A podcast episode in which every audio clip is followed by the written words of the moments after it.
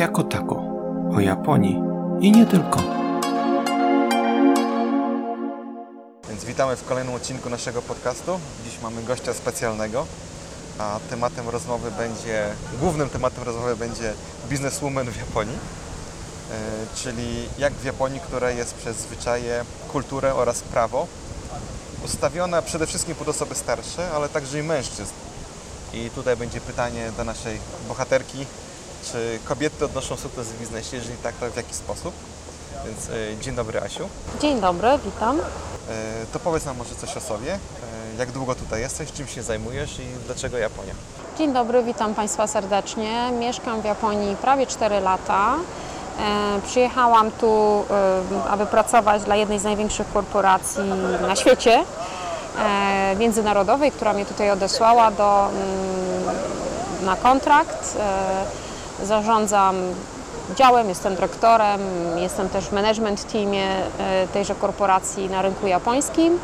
Japonia jest trochę dziełem przypadku, a trochę nie, ponieważ już 9 lat jestem w Azji, więc prawdopodobnie moje wcześniejsze doświadczenie azjatyckie było przez firmę brane pod uwagę i w związku z tym zostałam odesłana do pracy w Japonii i także tak się właśnie tutaj znalazłam. Zapomniałem dodać, że jest także Łukasz. Powiedz, Dzień dobry Państwu. zaczniemy po prostu na zasadzie pytań. Jeżeli Państwo także macie jakieś pytania, myślę, że spokojnie możecie zadać. E, Ja je przekażę Asi i postaramy się jakoś później odpowiedzieć. Czy ja mogę już mieć pierwsze pytanie Jasne. do naszej, tutaj, naszego gościa? Czy przed przyjazdem do Japonii, mówisz, że firma Cię wysłała, czy wiedziałaś, czy miałaś wyobrażenie Japonii? Czy już coś na temat Japonii słyszałaś, wiedziałaś, byłaś może? Tak, no na pewno miałam jakieś wyobrażenie Japonii, jak e, każdy Polak, to od tego trzeba pewnie zacząć. E, Byłam na wakacjach w Japonii, ponieważ wcześniej pracowałam w Indonezji, więc to nie było daleko. E, Więc już jakieś tam wyobrażenie miałam. Natomiast to, co ja sobie myślałam o Japonii, a to, co się okazało, no to nie, nie pokryły się te sprawy ze sobą. E, Dużo więcej zaskoczeń miałam niż, niż e, pierwotnie to sobie wyobrażałam. Pewnie jeszcze do tego tematu wrócimy w, w późniejszym toku rozmowy, Tak. te zaskoczenia, Tak, co, co było tak. inne od wyobrażeń. To- to wypłynie. bardzo, Mhm. bardzo ciekawy temat. I gdy właśnie już przybyłaś tutaj do Japonii jako dyrektor, no to zastałaś już jakiś team, czy musiałaś go zbudować od, od początku? Tak, zastałam e, zespół, e, taki no mniej więcej 13-osobowy, więc całkiem spory, Mm, samych e, Japończyków mm, i kobiety i mężczyźni, ale głównie mężczyzn. No i niestety okazało się bardzo szybko, że jest to zespół, który absolutnie nie, nie przystaje do tego, jakie cele i zadania wytyczyła mi moja korporacja. I to prawdopodobnie trzeba gdzieś brać pod uwagę, e, że przyjeżdżając do pracy w Japonii jako przedstawiciel zachodniego koncernu, e, cały czas e, otrzymujemy presję ze strony centrali, która absolutnie nie rozumie kontekstu japońskiego. Tak? Oni nie mają pojęcia, jak tutaj się pracuje, jak ten biznes wygląda, a wytyczają nam cele i stawiają nam targety, takie jak każdemu innemu krajowi i liczą na takie samo tempo pracy, jakbyśmy pracowali w dowolnym innym kraju świata. W związku z tym wymagało to z mojej strony, no niestety, absolutnego resetu, mówiąc brzydko, tego zespołu. To znaczy się, ja musiałam naprawdę wymienić cały team, ponieważ bardzo szybko zrozumiałam, że no albo, albo osiągnę zamierzone rezultaty i cel, dla którego firma przysłała mnie do Japonii, no albo będę musiała za chwilę wracać, pakować walizki i, i ktoś inny przyjedzie. Jakkolwiek to brutalnie brzmi, e, przez pierwszy rok, półtora w zasadzie zajmowałam się niczym innym, tylko rekrutacją, wymianą personelu. Jest to bardzo, bardzo trudny i skomplikowany proces, ponieważ w Japonii się ludzi nie zwalnia, nie ma takiej formalnej drogi do zwolnień. Trzeba tutaj użyć e, pewnych sposobów, nazwijmy to w ten sposób. No i to się udało. No, przez półtora roku rekrutowałam, zwalniałam, czy w zasadzie prosiłam ludzi o odejście, oni się sami zwalniali. Trochę na zasadzie e, potomków samurajów i szogunów. E, Pomyślałam sobie, że są to ludzie honoru. Starałam się, żeby e, z dużym honorem i z podniesioną głową wychodzili z takich spotkań ze mną jeden na jeden gdzie uświadamiałam ich, jakie wspaniałe cechy charakteru posiadają, jakie kompetencje, a jednocześnie jakie e, cechy i kompetencje wymagamy my, nasz koncern, nasza korporacja, no i gdzie jest rzeczywiście ten, e, ta, ta przepaść, ta dziura pomiędzy tym, co oni potrafią, a to, co jest wymagane. I właśnie się okazywało, że e, dawało to wielką ulgę Japończykom, którzy dziękowali mi za szczerość, otwartość, bo sami czuli tą presję i ten dyskomfort pracy w, z cudzoziemcami, którzy wymagają nie wiadomo czego i w tempie szalonym jak dla nich. Mm, Nie bardzo umieli sobie z tym poradzić Mm, i bardzo uśmiechnięci opuszczali mój gabinet i szli do działu kadr, no de facto się zwalniać samemu, tak. E, Bardzo szybko oczywiście znajdowali pracę. Moja też sugestia była, żeby szli do koncernów japońskich, wykorzystali swoją znajomość języka angielskiego do pracy w lokalnych firmach ku chwale Japonii, e, co spotykało się z e, dużym entuzjazmem, jak się domyślacie. A ja na to miejsce rekrutowałam nową ekipę. I tutaj rekrutując nową ekipę, em, zwracam uwagę na najważniejszy punkt, a mianowicie osoby w moim zespole musiały mieszkać za granicą. To był taki warunek niezbędny, bez tego w ogóle nie, nie rozważałam kandydata. Przynajmniej rok. Mogło być to studia, mogło, być to, mogło to być e, high school nawet, cokolwiek, ale żeby jednak było to doświadczenie w pracy z e, ludźmi zachodu, e, w naszej mentalności, w naszym tempie pracy, w umiejętności podejmowania ryzyka i tak. No i tak też się stało i stworzyłam w zasadzie fajny, mocny zespół i mieszanki krwi i, i Japończycy, którzy wychowali się, nie wiem, w Singapurze, w Stanach, więc, e, więc to się udało. No ale to był proces no, długotrwały, tak, to, to praktycznie prawie dwa lata e, całość trwała. Bardzo ciekawe to, co mówisz. To potwierdza parę naszych test czy, obserwacji, które e, poruszaliśmy na, na, na, na łamach tego podcastu wcześniej dotyczącego pracy, gdzie de facto ani pracownik, ani pracodawca jakoś nie starają się dopasować do siebie. Twój team, tym były team, wynika z tego, że był w pracy, bo, bo, bo był, ale nie, nie, nie wyrażał swojego jakiegoś, nie wiem, chęci zmiany. Po prostu byli, bo, bo, bo musieli tam być. Ale wygląda to, że inni szefowie wcześniej nie wychodzili naprzeciw, nie pytali się, czy, czy trzeba coś zmienić, czy nie. Wygląda na to, że po prostu każdy tkwił w tych swoich takich silosach i każdy się bał wyjść poza ten swój taki obszar, obszar ten, ten silos. Czy uważasz, że to właśnie tak, tak mogło być? Tak? Ja myślę, że y, nałożyło się kilka, kilka rzeczy. Po pierwsze, że mm, rzeczywiście wszyscy jakoś tak się zasiedzieli, dlatego ta firma dobrze nie szła.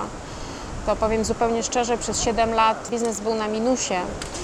Może też z tego względu zaczęto ściągać coraz więcej ludzi z zachodu do naprawy sytuacji lokalnie. Trudno mi oceniać menadżerów wcześniejszych, y, dlaczego nie podejmowali zmian, czy nie potrafili, czy bali się.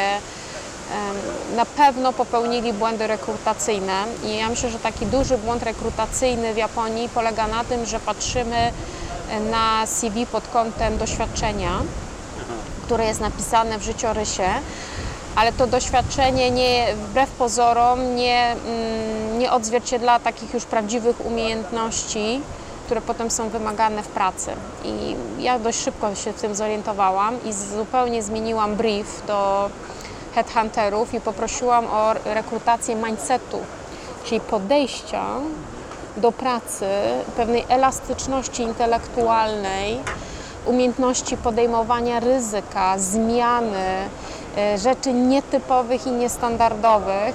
To było dla mnie priorytetem ponad takie już konkretne doświadczenie, że nie wiem, pracowałem tu i tam, zrobiłem kampanię A, B, C, D. Nie ma znaczenia, bo E, Wydaje mi się, że ludzie są zdolni do przystosowania się do nowego środowiska, do nowej pracy, do nowego szefa, jeżeli mają ten tak zwany mindset, czyli podejście. I ekipa, którą musiałam zwolnić, była zrekrutowana według myślenia zachodniego, czyli patrzy na CV, patrzy na doświadczenie punkt po punkcie, a potem brutalna rzeczywistość jest taka, że no, w nowym kontekście, w nowej sytuacji, w nowym tempie, w innej kategorii, nie wiem, produktowej, cokolwiek, już ci ludzie się gubili i nie, nie realizowali tych celów wytyczonych. Także tak, tak to wyglądało. Wiemy, że byłeś dyrektorem już od jakiegoś czasu. W Indonezji przed przelotem do Japonii. Czy nie bała się podjąć tego, tego ryzyka, tego wyzwania? No Japonia jednak słynie że z tego, że jest to świat no, dosyć męski, szczególnie na e, wyższych stanowiskach. Jak Ty do tego podchodziłaś? Tak, na początku się, znaczy bałam się jeszcze przed przyjęciem kontraktu i muszę powiedzieć szczerze, że wykonałam kilka telefonów e, do kobiet z mojej e, korporacji, które wcześniej pracowały w Japonii, żeby dokładnie ustalić, jak to jest z pierwszej ręki. I mm, one wszystkie potwierdziły mi jedną rzecz, która się sprawdziła, że e, tak, jestem kobietą, więc to łatwo nie jest, to, to zaraz jeszcze o tym porozmawiamy, ale ja jestem przede wszystkim cudzoziemcem. Przede wszystkim jestem gajdzinem. I, I to daje jednak e, mi pewną inną, balans, taki tak? balans i takie jednak e, e, pewną taką kartę wolności, którą e, mogłam wykorzystywać jako ten no, nierozumiejący nic prawdopodobnie gaijin z punktu widzenia oczywiście Japończyka, Japończyka. I też podejście do mnie nie było aż tak szowinistyczne, z jakim spotykają się dziewczyny japońskie. Nie? Ale czy nie wpływa na przykład wtedy em, źle na relacje między Tobą a innymi Japonkami? Nie, znaczy ja pracowałam dla międzynarodowej firmy. To trzeba też mieć e, na względzie, że ja nie pracowałam dla japońskiej firmy. Ja pracowałam dla koncernu światowego, który absolutnie nie może sobie pozwolić na dyskryminację, na szowinizm, na e, nieawansowanie, bo jesteś kobietą, na różnice w wynagrodzeniach. No, duże korporacje światowe są już daleko jakby wyprzedziły Japonię pod tym względem, tak coś takiego się nie zdarza, albo bardzo rzadko jeszcze gdzieś może, nie wiem, ale akurat w mojej firmie nie, więc oprócz mnie w zarządzie była jeszcze jedna dziewczyna Japonka, więc byłyśmy we dwie. Potem jeszcze dołączyła jedna, zastąpiła mężczyznę Japończyka, więc potem byliśmy we trzy na 10 osób.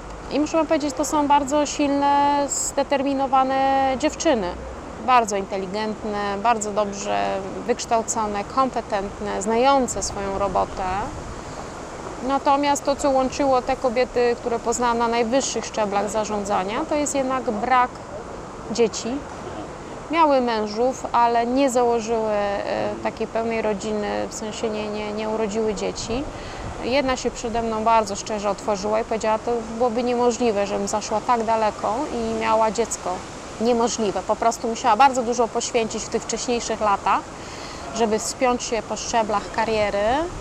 E, Nie umiałaby jakoś zbalansować e, właśnie sprawy no, tu bycia mamą, e, przy jeszcze, wiecie, niedoborze żłobków, przedszkoli, e, przy braku niań, tak, przy społecznej presji, która absolutnie nakazuje kobiecie pozostanie w domu z dzieckiem i odrzuca wszelkie niańki, którym powierzamy nasze pociechy i tak dalej, więc no, tutaj e, dziewczyny musiały poświęcić dużo.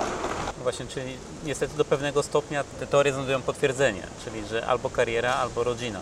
No Tak. niestety, no tak jest w Japonii od wieku wieków ustawione, że właśnie kobieta ma się zajmować domem, dziećmi, mężczyzna ma e, zapewnić jakieś tam te finanse, a później także wiem, że czasami to się zmienia, że kobieta wydziela potem te finanse mężczyźnie na jakieś tam różne jego, że tak powiem, zachcianki.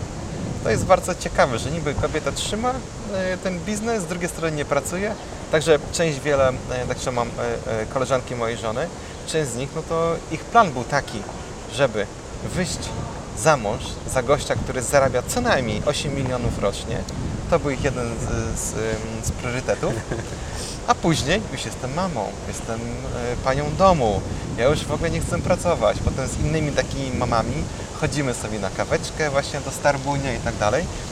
I jej takie życie absolutnie pasuje. Tak, No z drugiej strony także są właśnie są super jakieś e, dziewczyny, które są wykształcone, naprawdę takie mm, otwarte, ale właśnie przez to, że są kobietą, że są młode, nawet jak pójdą do jakiejś dużej firmy, no to nie mają szans, żeby się przebić. Czy trafiają w tryby po prostu? No tak, właśnie wpra- wtrafiają właśnie w takim standard, standardowe japońskie podejście, szczególnie właśnie w japońskich firmach, że no cóż, no zaczynam od podawania e, herbaty, kserowania, bycia jakąś asystentką. Jak to właśnie wyglądało w e, niejapońskiej firmie, takiej korporacyjnej. Bo jeszcze dodam tylko, że właśnie premier Abe sobie wymyślił, że 30% e, kobiet chciałoby, żeby pracowały na stanowiskach takich menedżerskich do 2020 roku.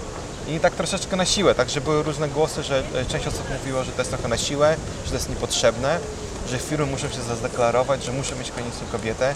Były takie pomysły, że te kobiety będą tylko takimi pionkami, że będą wpisane y, tam na listę, żeby było oficjalnie, a jak przyjdzie co do czego, no to niestety dalej będą takie troszeczkę marionetkowe. No tutaj dużo tematów em, poruszasz, ale powiem tak, że jeżeli chodzi o działania rządu japońskiego, dużo mówią, mało robią. Konkrety są znikome.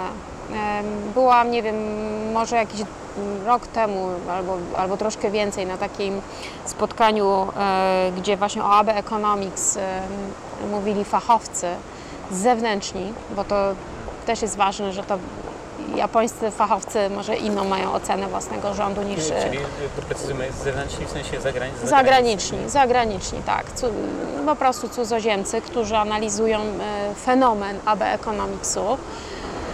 E, I oni bardzo konkretnie pokazywali, słuchajcie, e, rząd mówi, że nie wiem, zwiększy udział, nie wiem, e, wybuduje więcej przedszkoli, czy pomoże, żeby te dzie- kobiety miały gdzie tam zostawiać dzieci i tak dalej. A potem pokazywali konkretne pozycje w budżecie Japonii, na, to było chyba na rok 2018, gdzie w ogóle nawet nie było budżetu na to przewidzianego.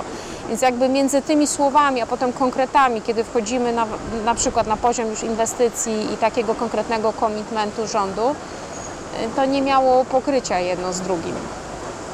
Chyba też zaczyna padać, co? No coś tutaj kapie. Chyba, chyba premier usłyszał, że coś o nim mówimy i spuszcza na nas. No właśnie. Bo siedzimy właśnie sobie w samym centrum Tokio, e, na ulicy, która jest zamknięta na czas lunchu. No i chyba zaczyna padać.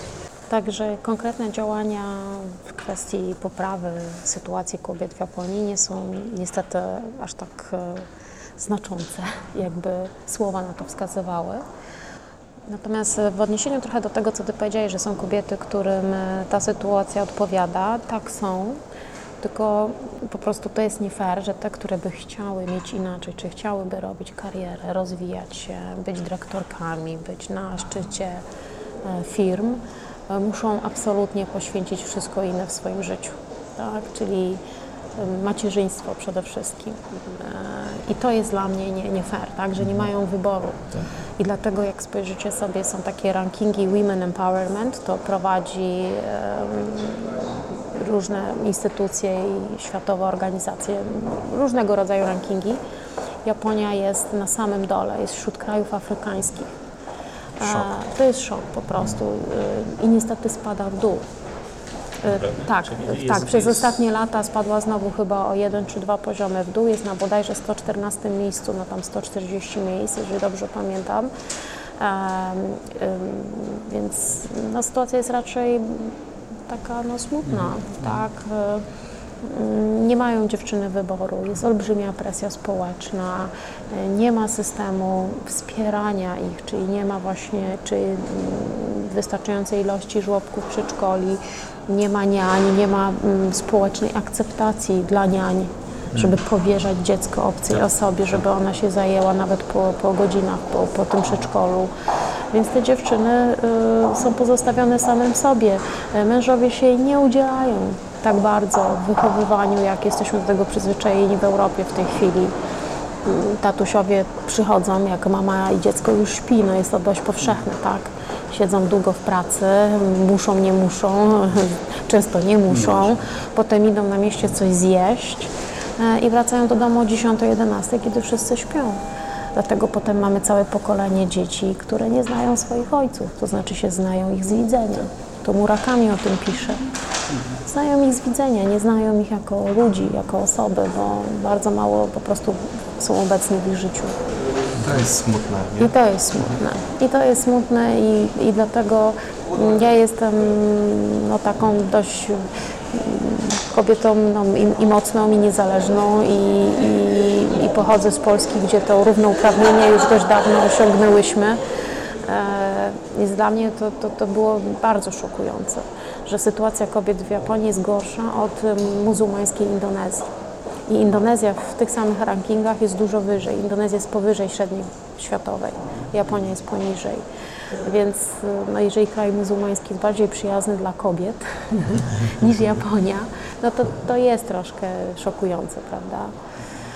No, daje do myślenia. nie? daje do myślenia i ja tym dziewczynom serdecznie współczuję. Ja im, one, się, one się godzą z tą sytuacją, one są pogodzone, one nie, y, wiecie, no w tym kulturze harmonii, ła, ładu społecznego, one nie pójdą na jakiś protest, marsz, rebelię, jak to w Polsce by dziewczyny zrobiły, to w ogóle nie wchodzi w grę.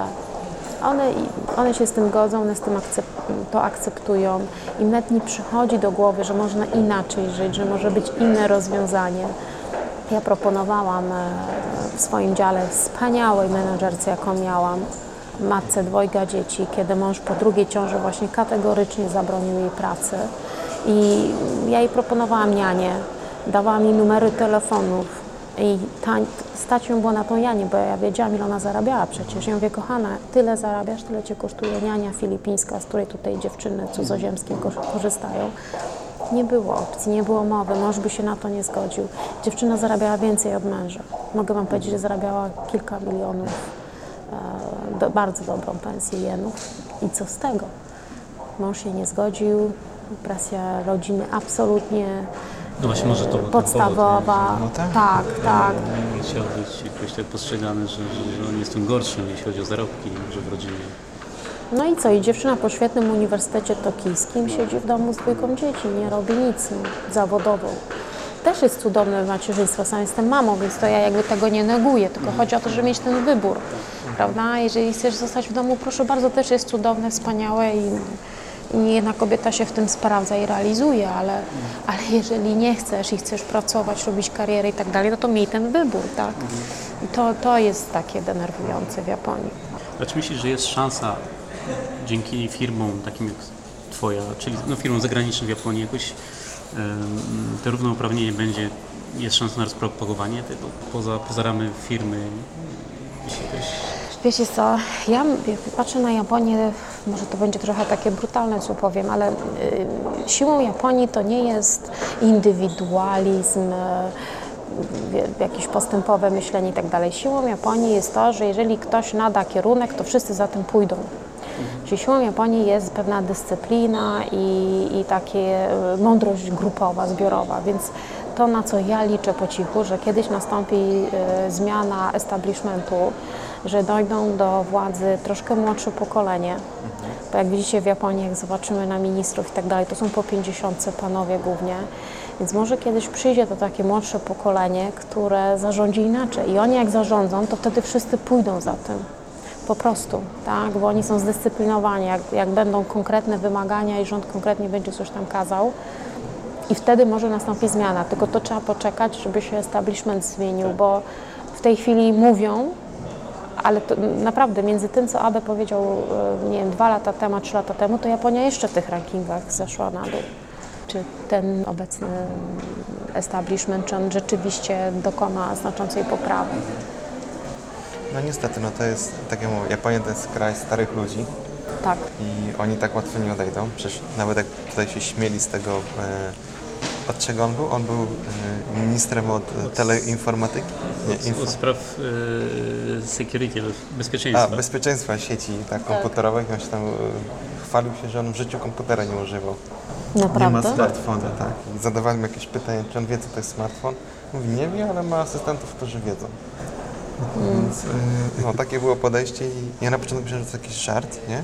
Że on po prostu takie jaja robi, no ale w parlamencie takie jaja, no to nie wypada.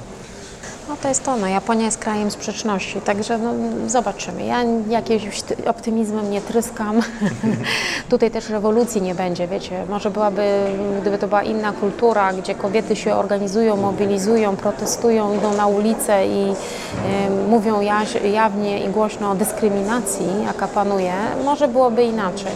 Ale to, to, to nigdy nie nastąpi w Japonii, też o tym doskonale wiemy, tak? Więc dlatego ciężko jest o tą zmianę. No dobra, trochę nam temat y, zsiadł na takie jakieś smutne sprawy. Dokładnie. To zmieńmy teraz temat. Zmieńmy, zmieńmy. To powiedz w takim razie, mm, jakie były jakieś Twoje zabawne sytuacje w czasie pracy, takie związane z pracą, albo nawet i poza pracą. Jako taki był mm, na przykład kulturowy szok, coś, co Ciebie tak bardzo zdziwiło, czego się nie spodziewałaś. No, ja rozumiem teraz, już te czasy są takie, że w internecie jest bardzo dużo informacji o Japonii. To nie Tak. to 30 lat temu. Tam samuraje chodzili po ulicach i obcinali głowy. No Może właśnie, masz coś takiego? no właśnie szukam teraz swojej pamięci, żeby to za, zakończyć na czymś takim e, pogodnym i wesołym, ale e, szczerze się staram i nie mogę sobie e, wygrzebać z pamięci. No wiadomo, że wiecie, jak się nie mówi po japońsku, bo ja niestety nie mówię po japońsku, no to się często człowiek gubi na takich prozaicznych, codziennych czynnościach i nie dogaduje. I z tego czasami wypływają rzeczywiście wesołe sytuacje. E, Moim ulubionym zajęciem e, z moją rodziną jest Google Translate, który tłumaczy z e, japońskiego na angielski. Czyli na przykład, nie wiem, zakaz wstępu na plac zabaw z psem, który został przetłumaczony, e, niech pies weźmie smycz, a właściciel właściciela. Więc prostu tego typu, tego typu Może o to chodziło. E, Tak, sytuacje to mamy w zasadzie co chwila e, i tłumaczenia są przezabawne, albo nie wiem, menu w restauracji, które zupełnie nie, nie wiadomo o co chodzi. E, Natomiast jeżeli chodzi o takie biznesowe sytuacje, myślę, że nie miałam. e, Starałam się być bardzo ostrożna w relacjach tutaj, zwłaszcza tych oficjalnych.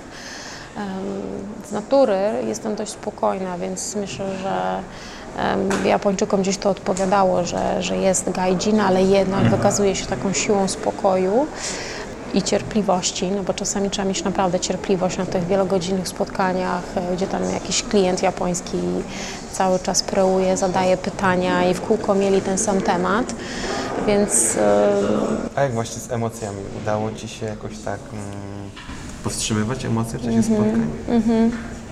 Udało mi się, dlatego że jestem cierpliwa. Bez cierpliwości do Japonii nie zapraszam.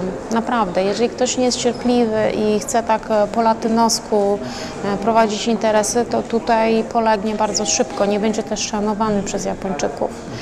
Mm, Może ja raz mia- miałam sytuację, z której zostałam naprawdę wyprowadzona z równowagi na takim spotkaniu z moim dostawcą, który zawalił potężną sprawę i w zasadzie mnie oszukał.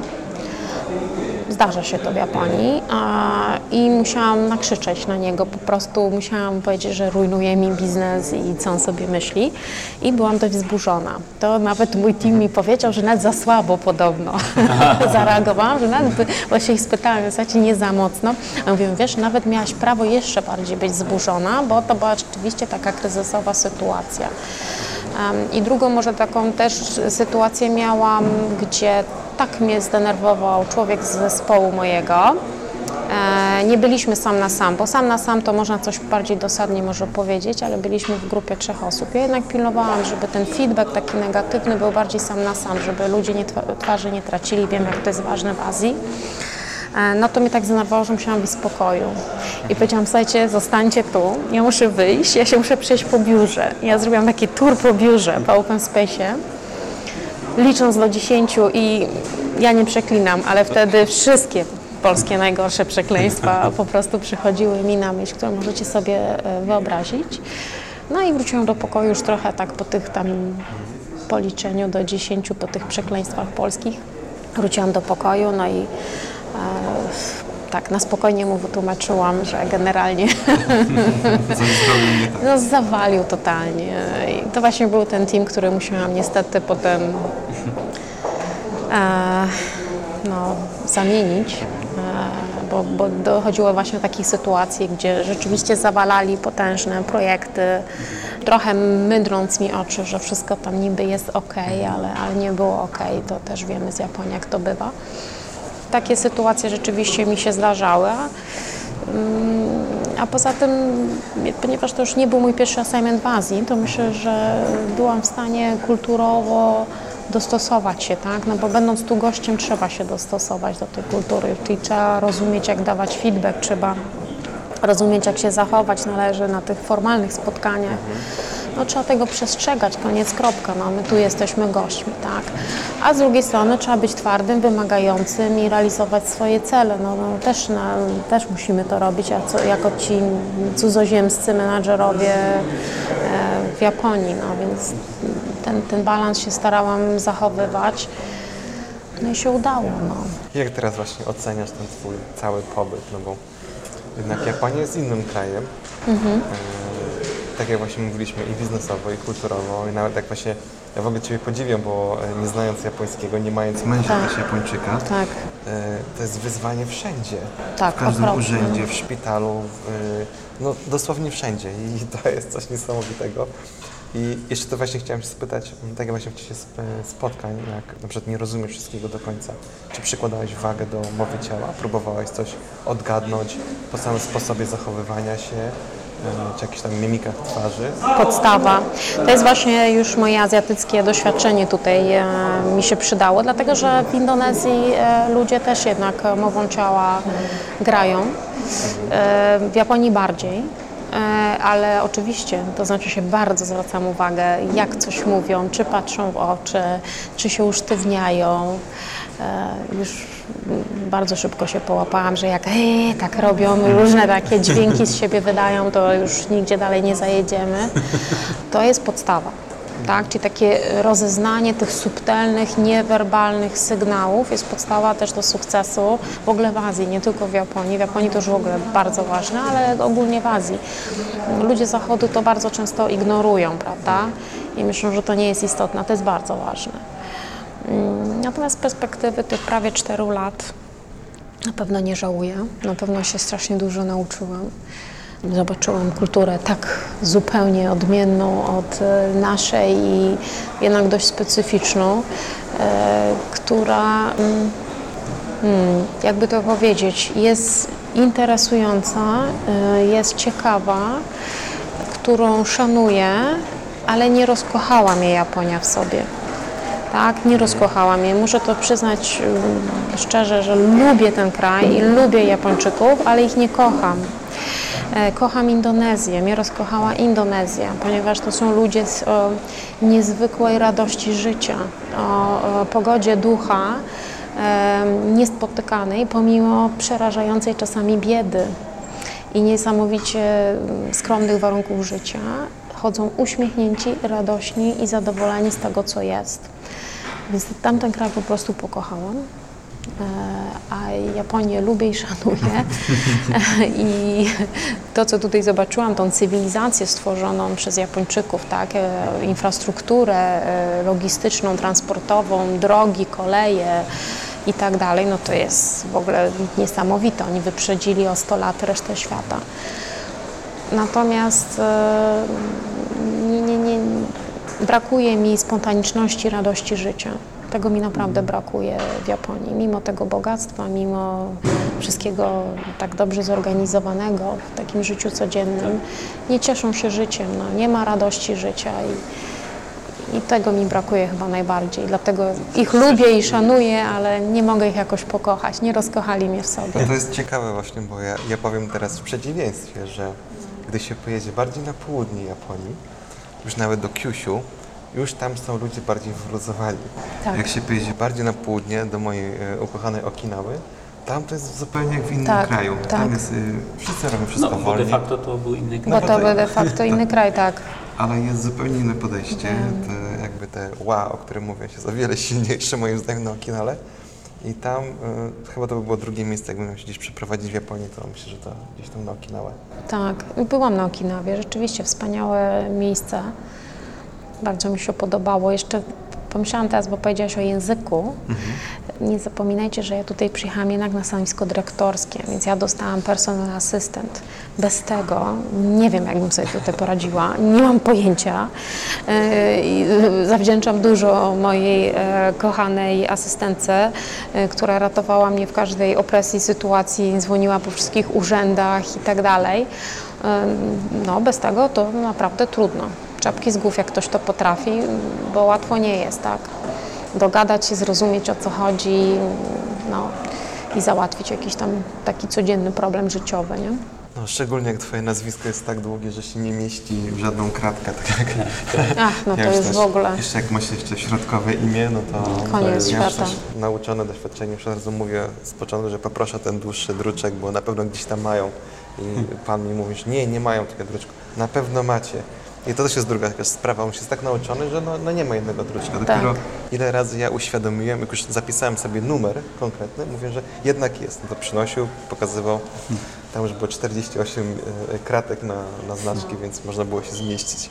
Więc, ale to są takie właśnie, niby wyglądają takie proste problemy, ale jak się nie rozumie języka, nie ma szans tego wytłumaczyć w ogóle. I to jest frustracja rośnie po dwóch stronach i on się frustruje, no bo znów ma jakiegoś tam Tak, obcokrajowca. tak, tak. My się frustrujemy, bo znów jakieś proste, głupie sprawy Tak. nie jesteśmy w stanie załatwić. Więc, hmm. no tak, no Japonia to mówimy już nie pierwszy raz, to nie jest wcale taki łatwy kraj do emigracji i Nie. wiele osób ma takie właśnie e, wyobrażenia właśnie na podstawie jakiejś właśnie mangi, e, czy tam anime, czy jakichś tam filmów o samurajach, a tutaj życie codzienne no, jest zupełnie inne.